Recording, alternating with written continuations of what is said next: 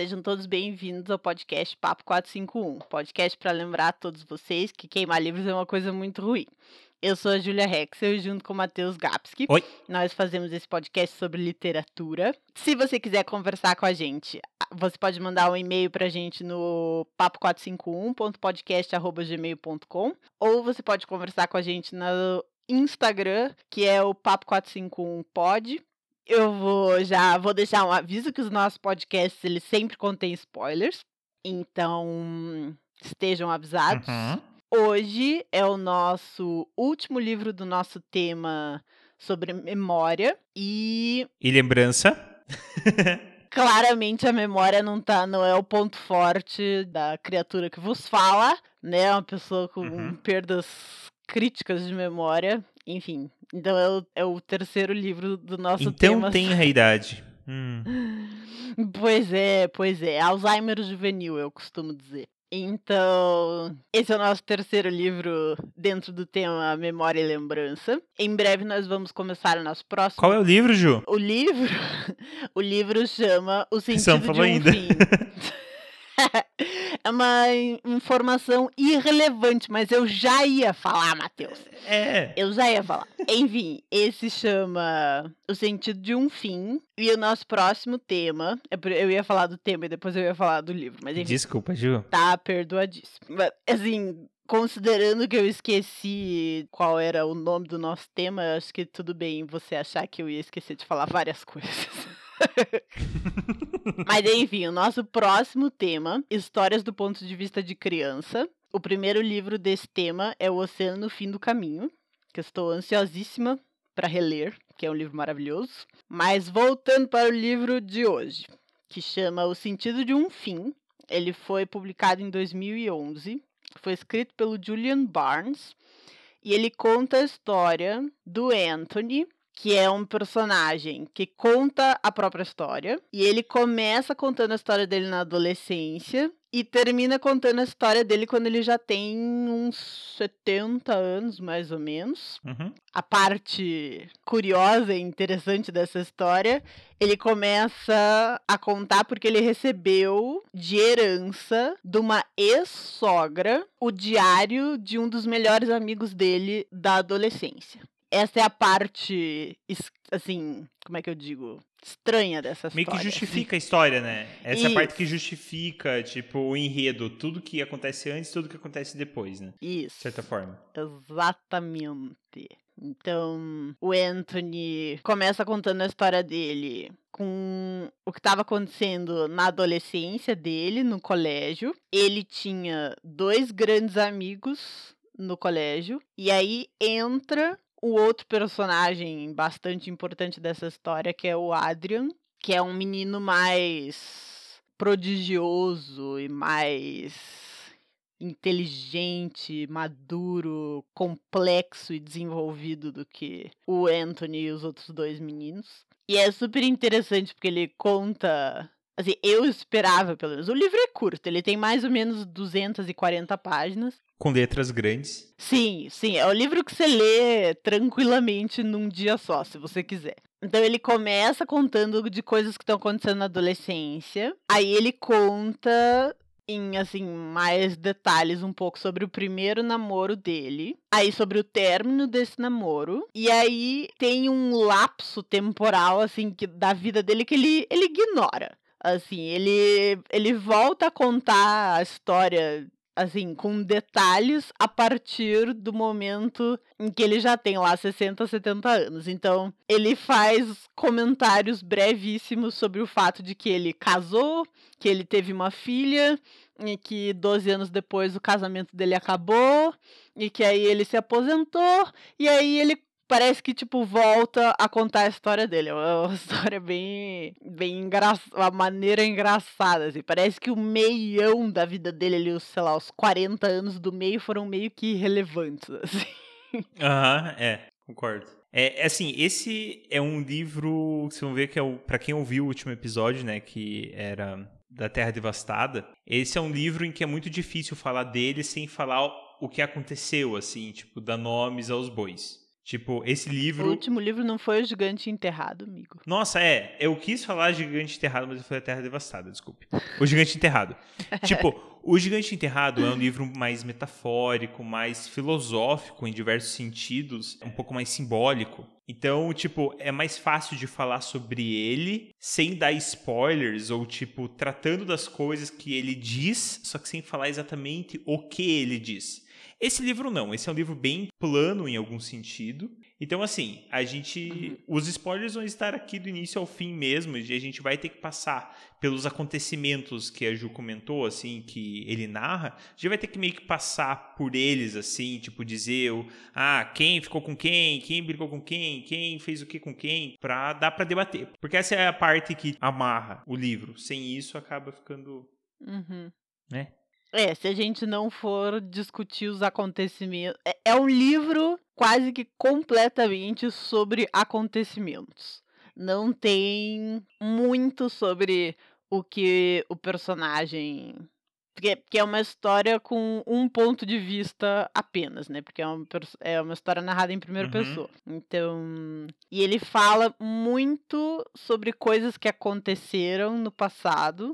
E aí sobre coisas que estão acontecendo agora, no presente com ele. Mas ele fala muito pouco sobre sentimentos e ideias e então é é um Uhum. livro bastante pé no chão assim, sobre fatos e acontecimentos. Concordo. Então, assim, não tem muito mais o que a gente debater além dos fatos. Então vai ser um, um episódio do podcast bem bem cheio de spoilers inevitavelmente.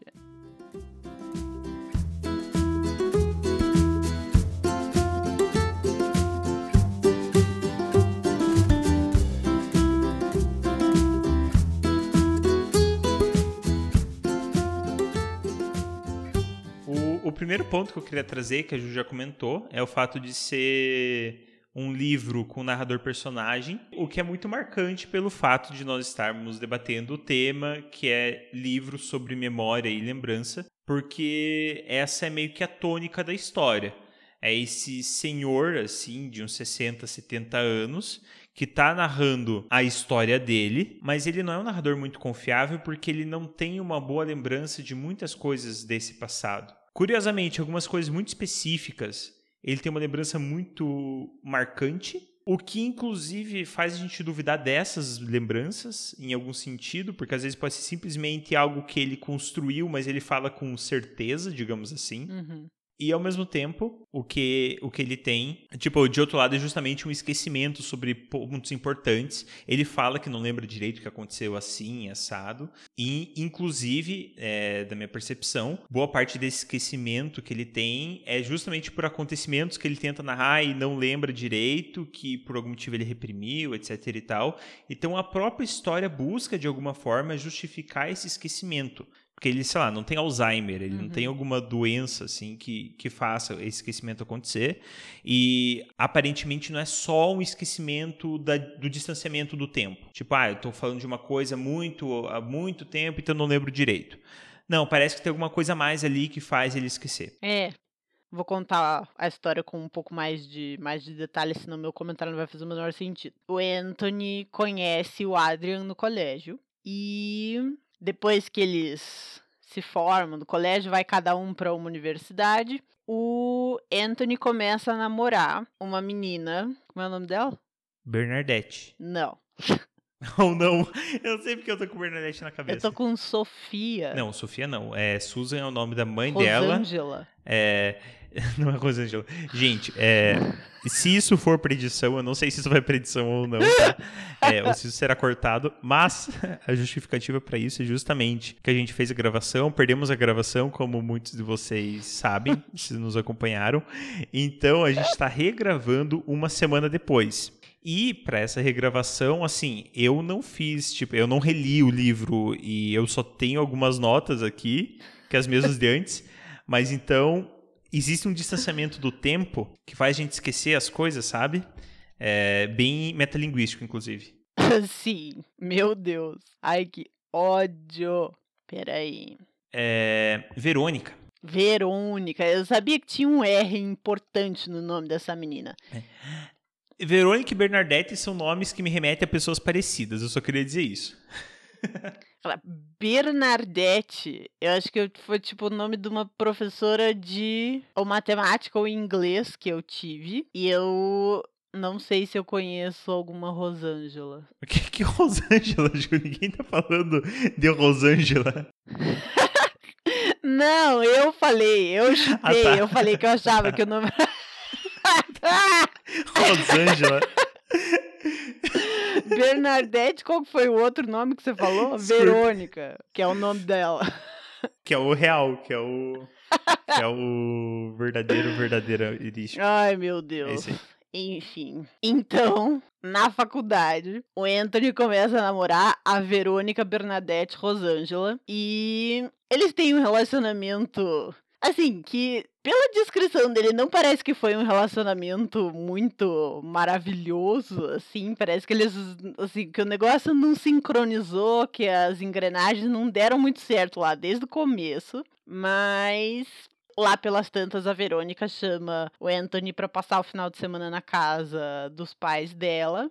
Eles vão e o Anthony se sente mal recebido, assim, pelos pelo, não pelos pais da Verônica, mas assim, ele sente um pouco de resistência do irmão mais velho da Verônica e ele sente um pouco que o pai da Verônica, assim, não foi muito com a cara dele. E aí, de noite, enfim, eles vão dormir e no dia seguinte, quando o Anthony levanta, ele desce e a mãe da Verônica tá lá. É Susan, né? Susan. Isso. E a Susan tá lá e ela. Não, Sara, desculpa.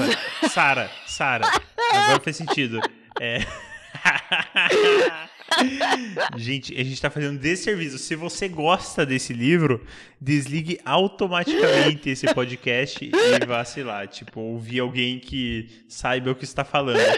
Se você não leu o livro, enfim, se você não gosta dele, aí pode ficar aqui para ouvir o assassinato que nós estamos realizando. Nossa, pense, pense pessoas que são ruins com o nome, né? Mas enfim. Ah, Su... existe uma Suzy, que é a filha dele. Ah, sim, que nada a ver com. nada é. a ver com nada. Ai, tá maravilhoso esse podcast. Vamos lá.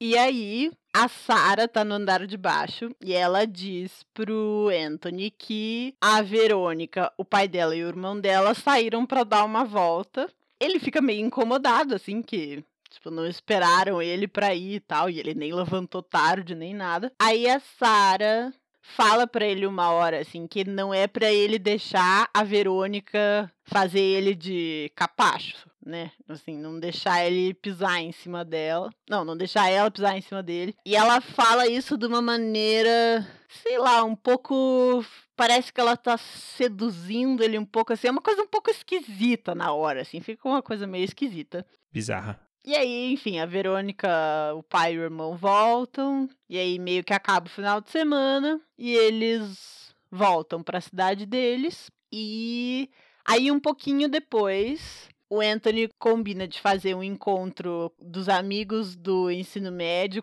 para ele apresentar a Verônica. Eles se apresentam. Ele fica incomodado porque ele acha que a Verônica tá meio que dando em cima do Adrian e mas fica meio que por isso. E aí, um pouquinho depois, eles terminam, terminam meio mal. Um pouco depois, o Adrian e a Verônica começam a namorar. E o Adrian manda uma carta pro Anthony dizendo: Olha, acho melhor você ficar sabendo por mim do que por outras pessoas e tal.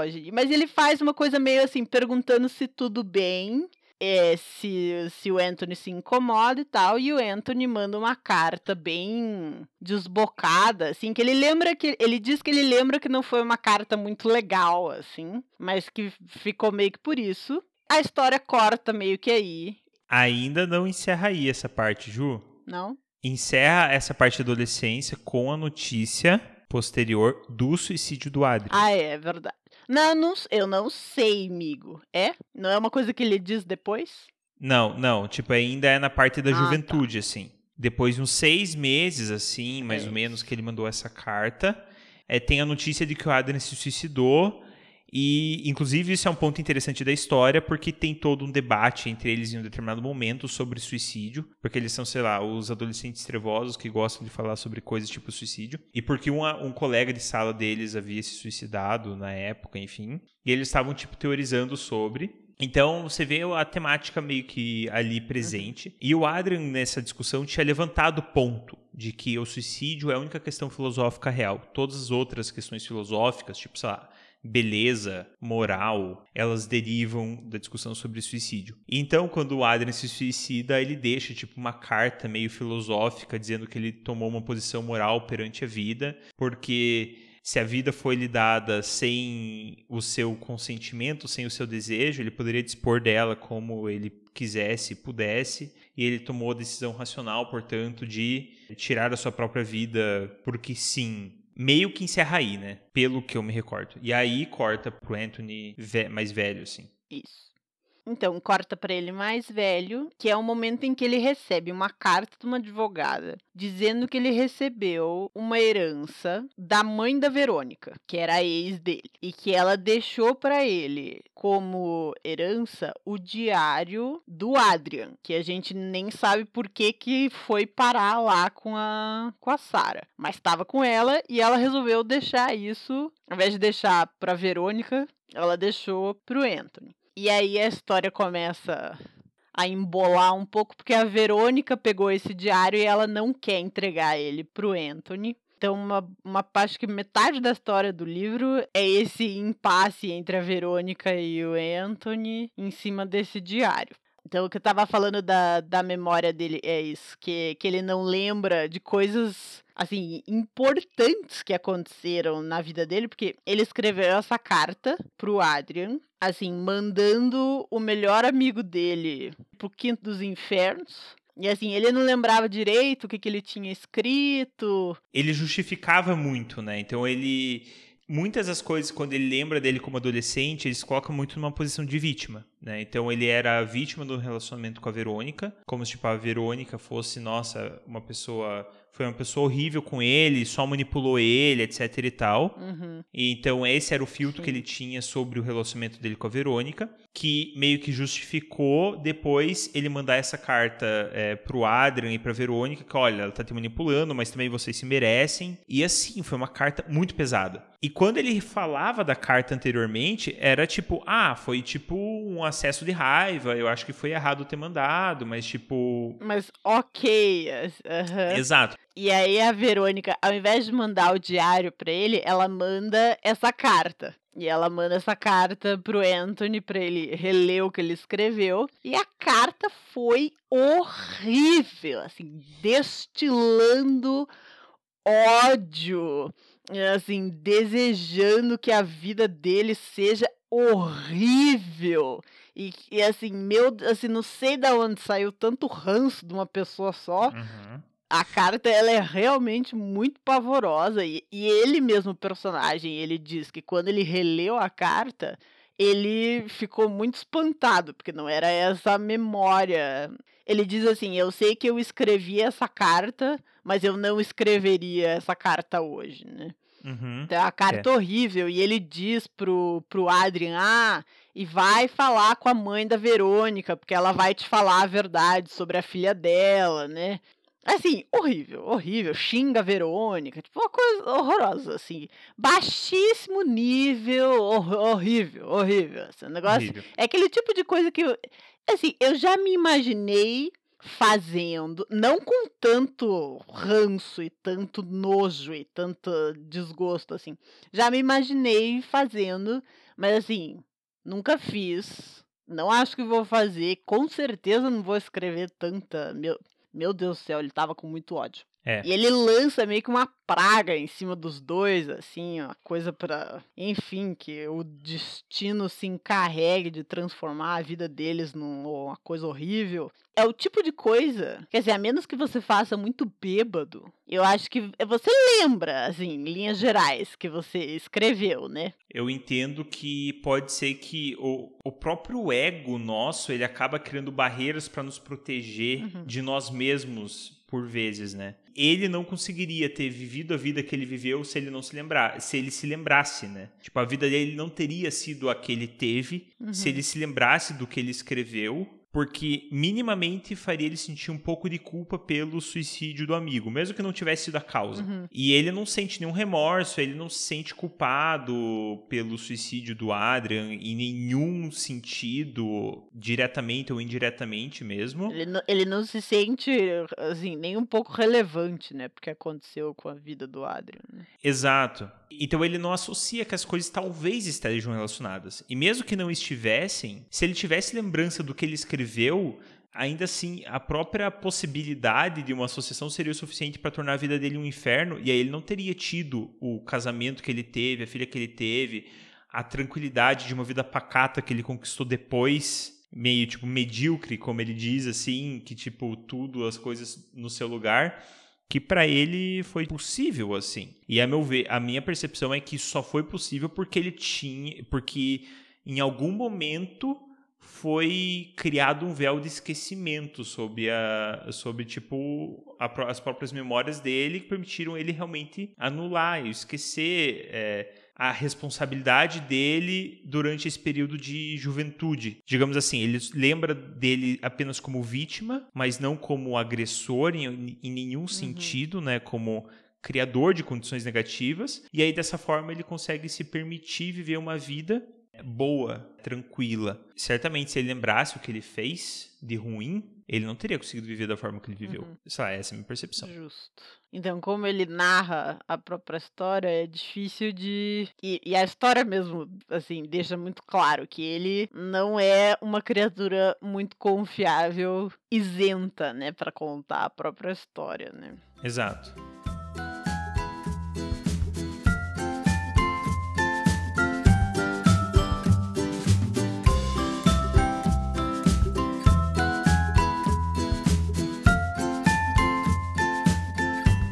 Debates que o livro inaugura que são interessantes. Um deles, não intencionalmente, mas eu quero trazer aqui porque eu acho muito importante, inclusive ocupando o meu papel como tipo, homem. Porque assim, o Anthony, ele, ele tem muitos problemas. E um deles, que para mim fica. É, é, muito desconfortável de ler na história, é que é, homem tende. Homens em geral, por uma cultura machista, tendem a realizar generalizações é, em livros, em nesses tipo em histórias. Eu sei que eu acabei de fazer uma generalização, mas efetivamente eu acho que o meu ponto vai se fazer claro da mesma é, de qualquer forma. Este é um personagem que se relaciona com mulheres e ao se relacionar com mulheres dentro desse universo, ele cria categorizações sobre tipos de mulheres. Existem mulheres que são assim e mulheres que são assado. Me lembra muito o próprio Treino Turno para Lisboa. A gente falou nos, num dos episódios anteriores que o Gregórios lá, ele criava algumas categorizações sobre mulheres, ou ele via as mulheres de, de determinadas formas. Assim, é batata. Você vê isso em muitos romances, tipo é, best-sellers, assim, que acabam trazendo essas generalizações sobre mulheres, assim, que tipo, o homem vai se relacionar com mulheres, e aí ele vai falar: ah, existem dois tipos de mulheres. As mulheres que são misteriosas e as mulheres que são transparentes, são mais verdadeiras. Que esse é o caso do, do, do sentido de um fim.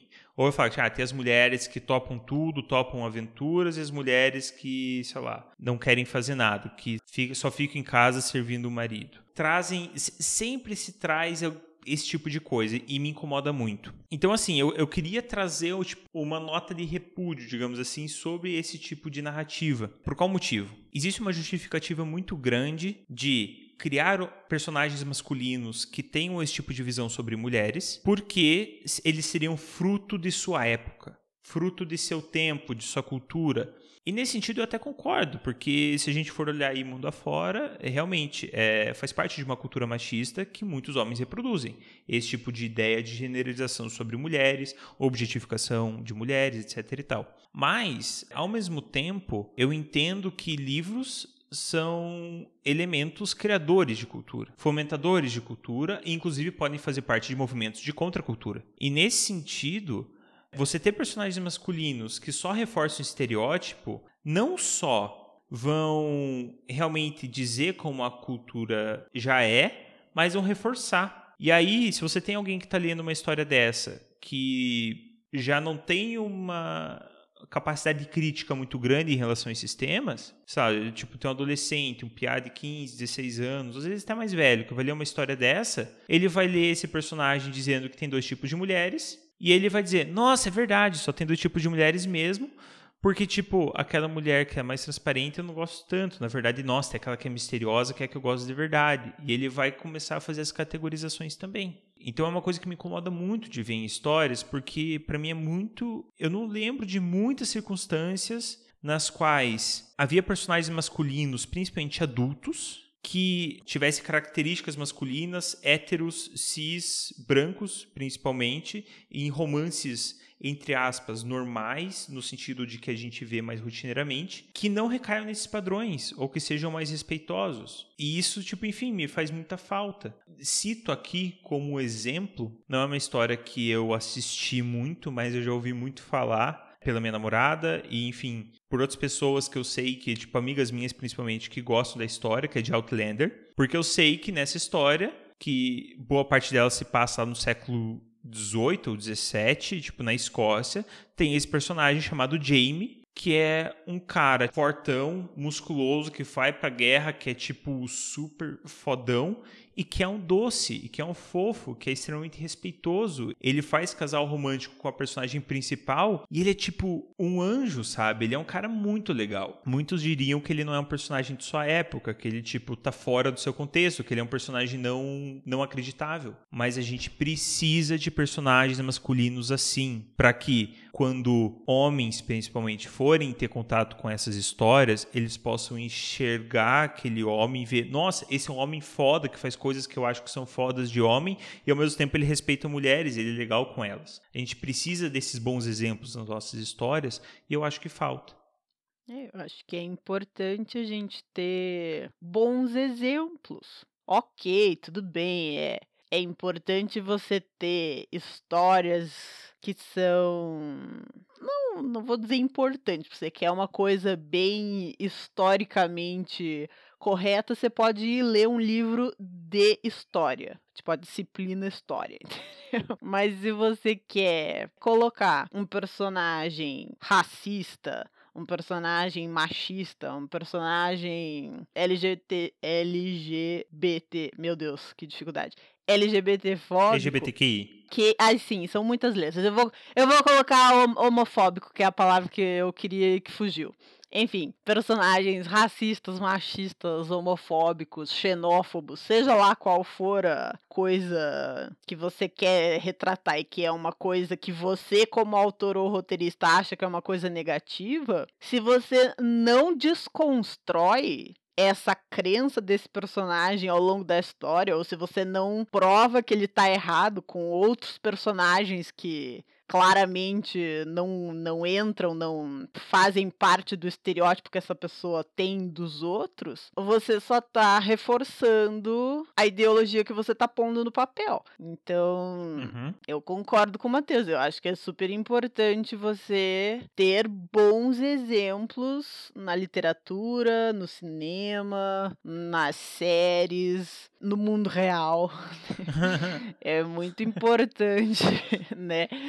De, assim, principalmente no mundo real, né? É. É muito importante, porque se você não faz isso, se você só reproduz a ideologia vigente, né? Nesse caso que ele tá sendo machista, né? Não só você ensina aos homens o que é ser um homem, como você ensina para as mulheres o que é um homem. Então, assim, é isso que vocês precisam aceitar, porque é só o que existe. Uhum. Então, eu acho que é realmente super importante as pessoas escreverem. De novo, representatividade é uma coisa importante. Né? Então, assim, você ter personagens negros, personagens gays, personagens mulheres, e você ter casais gays ou lésbicos que não tem um final trágico na história. Por exemplo, você já viu algum filme hollywoodiano ou assim, algum filme em que o russo é uma pessoa boa? O russo é sempre o vilão.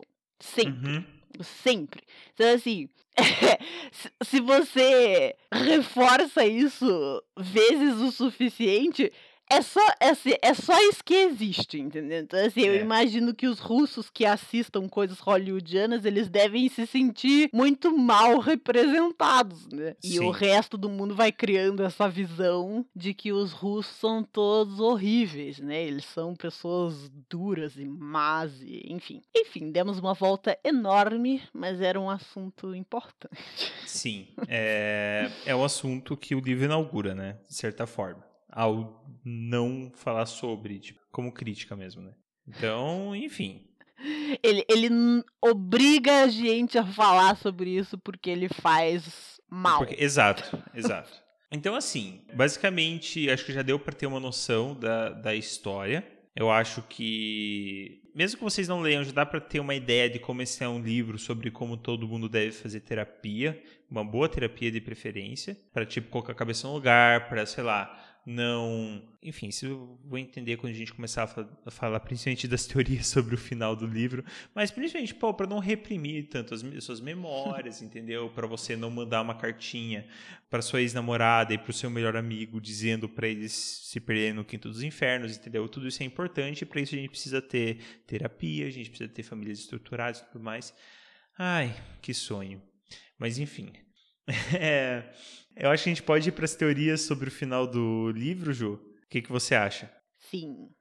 Só pra ficar bem claro, agora a gente vai, tipo, spoiler máximo sobre o livro. É, a gente vai falar das teorias sobre o final, porque, tipo, o final é meio que uma revelação de por que, que aconteceu todas as coisas, por que, que ele recebeu da sogra o, o diário do. O diário não, né? Porque ele acabou não recebendo o diário, que fique claro, mas, tipo, como herança, o diário do Adrian, e acontece um monte de treta muito doida, e o que, que, que justifica.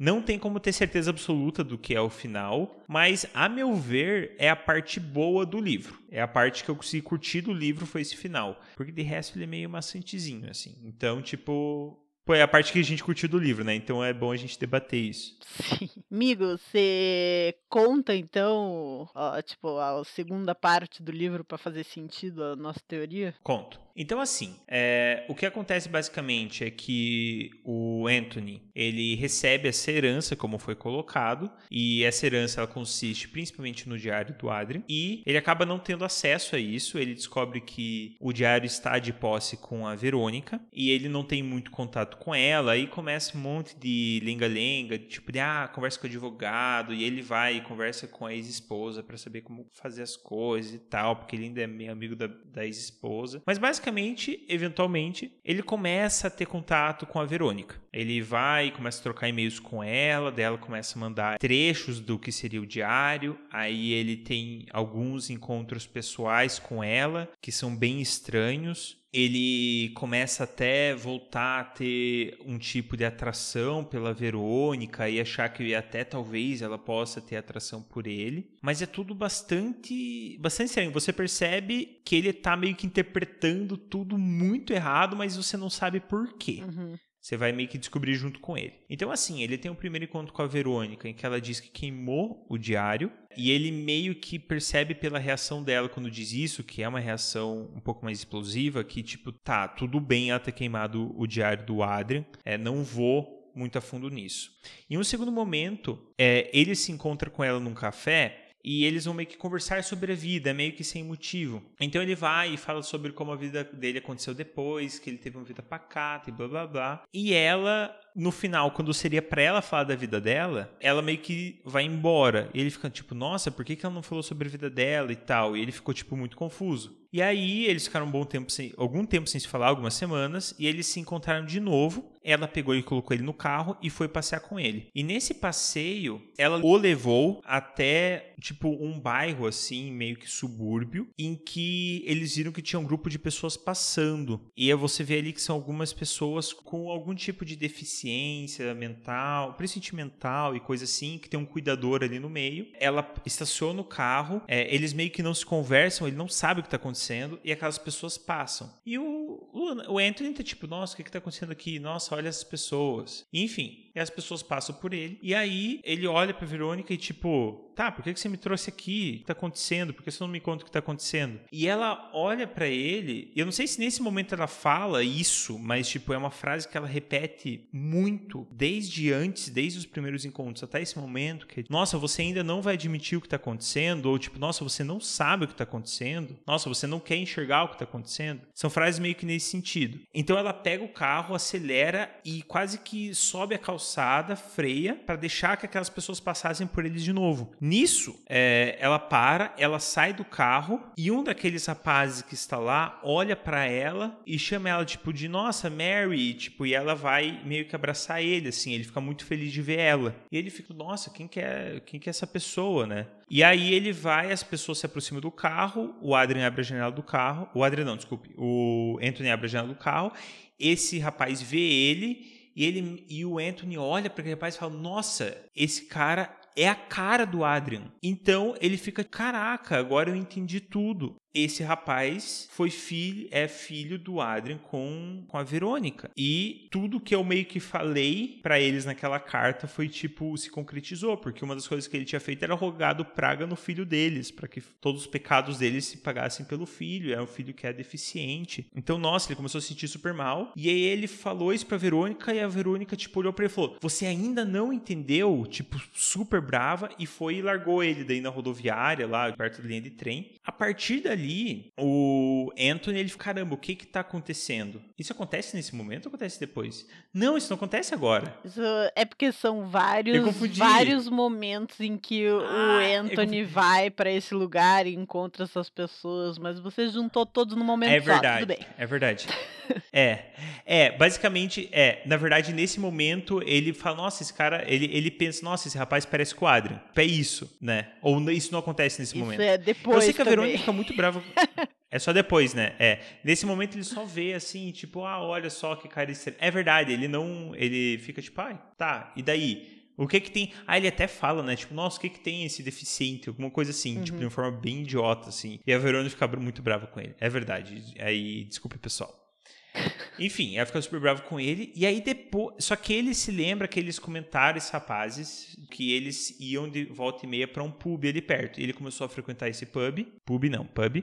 E enfim, aí em determinado momento ele acaba conversando com o cuidador daquelas pessoas. E aí ele já tava meio com essa conclusão na cabeça de que aquele era. aquele rapaz era filho da Verônica com o Adrian.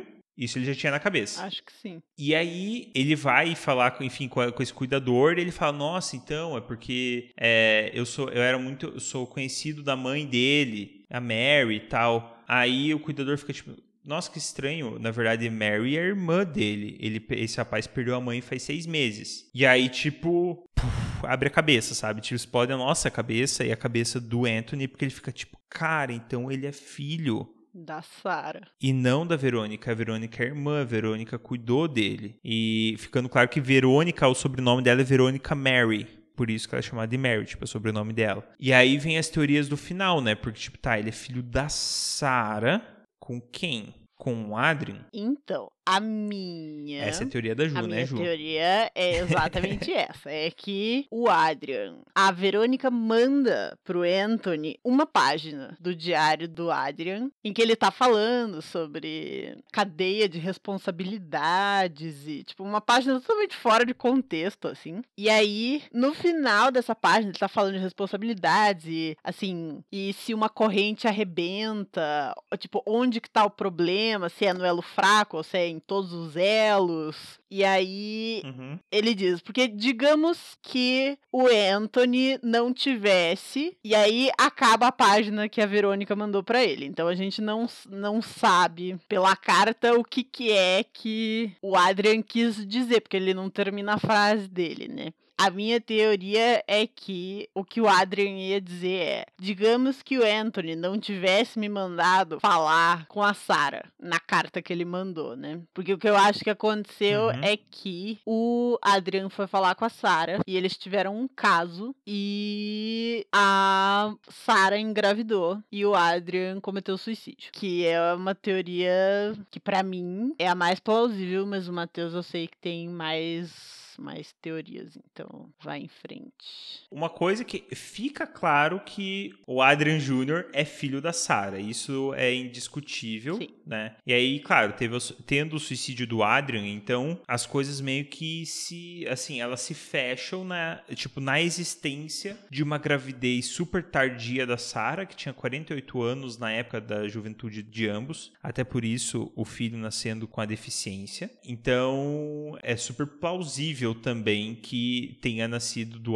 do Adrian que se matou. Não temos como ter certeza. Mas a minha teoria é de que, na verdade, o Adrian Jr., ele é filho do Anthony com a Sarah e não do Adrian com a Sarah. O Adrian achou que o filho era dele, por isso ele se matou. Então, para o Adrian, para todas as reflexões dele, para tudo que ele pensou e as motivações dele, inclusive a motivação moral dele, de certa forma, tipo, nossa, eu engravidei a minha, a minha sogra. Então, vou e, tipo, eu não consigo conviver com isso. Então, se matar. Isso tudo eu concordo com a Ju. Eu, eu, eu, tipo, isso tudo faz muito sentido e até por isso faz sentido também que o Adrian tenha engravidado. Mas eu acho que pela narrativa, para mim, dá a sensação de que pode ter sido o Anthony mais do que o Adrian, por alguns motivos, assim. Primeiro, porque a história dá a impressão de que o Anthony começa a relembrar algumas memórias de juventude que ele teria tido com a Verônica. Tipo, de ele ter dançado no quarto com ela e ela, ela falou que nunca dançava, mas que um dia ela teria decidido dançar com ele. Aí teve a vez que, enfim, eles tiveram, eles viram uma onda no rio lá, que no, acho que no rio Tamisa uhum. mesmo, que tipo é uma onda que vem quando reverte a maré com o mar, todo um esquema muito doido que dá essa onda, e que ele teria visto também né, em uma noite com a Verônica. E ele comenta essas situações com a Verônica num, num dos encontros dele com ela de que, nossa, então, lembra aquela vez que aconteceu isso? Eu tô me lembrando. Lembra aquela vez que aconteceu aquilo? Eu tô me lembrando. E a resposta dela, para mim, parece uma resposta meio desconexa. Ela responde, nossa, você ainda não admitiu o que tá acontecendo. Ela não responde, tipo, no, alguma coisa relacionada à lembrança. A meu ver, seria muito plausível a reação dela, ela sendo, então, por que você não admite? Não era comigo, era com, tipo, a minha mãe. Tipo, eu nunca vivi isso, sabe? Que saco, admita logo. Assuma a tua responsabilidade perante isso tudo que você nunca assumiu. E o e outro ponto é justamente esse. Eu não acho que se, se o Adrian tivesse tido. O filho fosse de fato do Adrian, no final das contas, talvez a Verônica não tivesse tanto ranço assim do Anthony. Apesar da carta, apesar de tudo, eu acho que talvez ela falasse as coisas de uma forma mais aberta. Porque, tipo, ele não saberia muito das coisas. Agora, como eles, tipo, em tese ele sabia porque ele que fez as coisas acontecerem, porque foi culpa dele, tipo, direta, não indireta. Então é por isso que, ah, eu não preciso falar, ele que admita, ele que fale o que ele fez. Enfim, eu acho que a história dá algumas bandeiras, assim, possíveis. Desde o início, a história dá a bandeira de que a Sarah disputava com a filha os namorados dela ela, ela chegou em algum momento a disputar o Anthony, possivelmente, efetivamente, tendo ficado com ele, aí, é aí que se baseia a minha teoria, mas ela, ela, pelo menos tentou no final de semana que ele passou lá, etc e tal. A Verônica até fala que a mãe dela, depois de ter ficado sem o marido, ela virou dona de pensionato e que ela gostava quando os jovens iam passar um tempo lá, então provavelmente ela acabava também ficando com outros jovens e adolescentes do, nesse pensionato dela. Assim, eu sinto que a história da bandeira é suficiente para chegar nessa conclusão também. Que fique muito claro que também não foi tudo só percepções minhas, eu tive essa sensação desde o início, e aí eu fui ler, tipo, artigos e ideias e opiniões de pessoas sobre. E em uma delas, que foi a mais completa que eu encontrei, eh, foi onde eles meio que juntaram tudo que eles encontraram de elementos que pudessem abarcar essa teoria. E aí eles chegaram meio que nessa conclusão de que, é, a melhor conclusão é que tal, provavelmente foi o Anthony mesmo. Mas, assim, we'll never know. Uhum, sim, só teorias, muitas teorias. É. Ju, você recomenda esse livro? Então, gente, eu, assim, eu não sou uma grande fã de falar mal de livros, de pessoas. Filmes eu gosto. Quando eu acho um filme horrível, eu adoro falar mal de filme. Mas, assim, de livro, de gente, assim, não sou muito fã.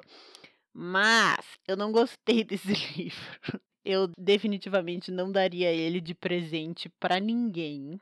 Porque ele é um livro meio meio chato, assim. Ele é, tipo, no final ele fica empolgante, porque é tipo. Porque, porque ele é confuso também. Chegou no final, eu tive que voltar umas páginas e reler. Falei, meu Deus, não sei se eu entendi isso aqui direito. Então, assim, nos últimos, sei lá, 10 minutos do livro, ele foi mais empolgante, assim. Mas tirando isso, eu achei o livro bem xoxo, assim.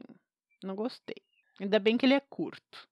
Eu, eu vejo de forma bem parecida também. Eu acho que se ele fosse um conto de 30 páginas, ele ia, tipo, se justificar melhor, assim, conto de 20, 30 páginas. Apesar de ele ser curto, porque durante a história não acontece muita coisa, tipo, relevante. O inter... É uhum. é você saber ter uma base de fatos que não te fazem conectar com personagem nenhum, só dá-te uma base de fatos, uhum. e no final das contas uma reviravolta. Sim. Então, assim, é, isso poderia ter sido acontecido de forma muito mais rápida do que é feito nele, que fica, tipo, enrolando, assim eu já falei isso aqui antes. Eu não me interesso muito por histórias que os personagens não são empolgantes, que os personagens não têm desenvolvimento, que a gente não se conecte com eles. E sinceramente, eu tava lendo o livro e não tava nem aí para ninguém. É tudo personagem muito chato, muito, sei lá, é, estereotipado ou é, superficial mesmo, assim. Muitos personagens que não se justificavam como personagens, mas só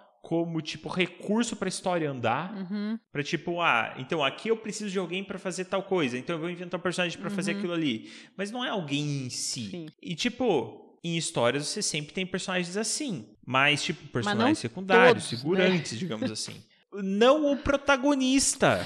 Entende? Então, assim, é um livro que eu realmente não recomendo é, na maior parte das circunstâncias. Se você quer uma leitura, em geral, leve, Apesar de ele ter umas partes pesadas que não é bom parar nelas, mas tipo, não é uma leitura que vai exigir da tua mente, assim, não é uma leitura pesada no sentido não. racional. É uma, uma, isso é uma leitura assim para passar o tempo. Você vai pegar um avião, você vai tipo viajar. Se não tá querendo ler uma coisa densa, que te faça raciocinar ou pensar, é só para passar o tempo. Aí eu até recomendo, né? Você comprar naquela banquinha antes, tipo que tem no aeroporto, assim, por 9,90. Aí tipo é um livro que vai te ajudar a passar o tempo. De resto, assim, não agrega. Eu não sei que livro, em que aeroporto você acha livros por R$ 9,90, mas enfim. É... é, mas se for mais caro, você não paga.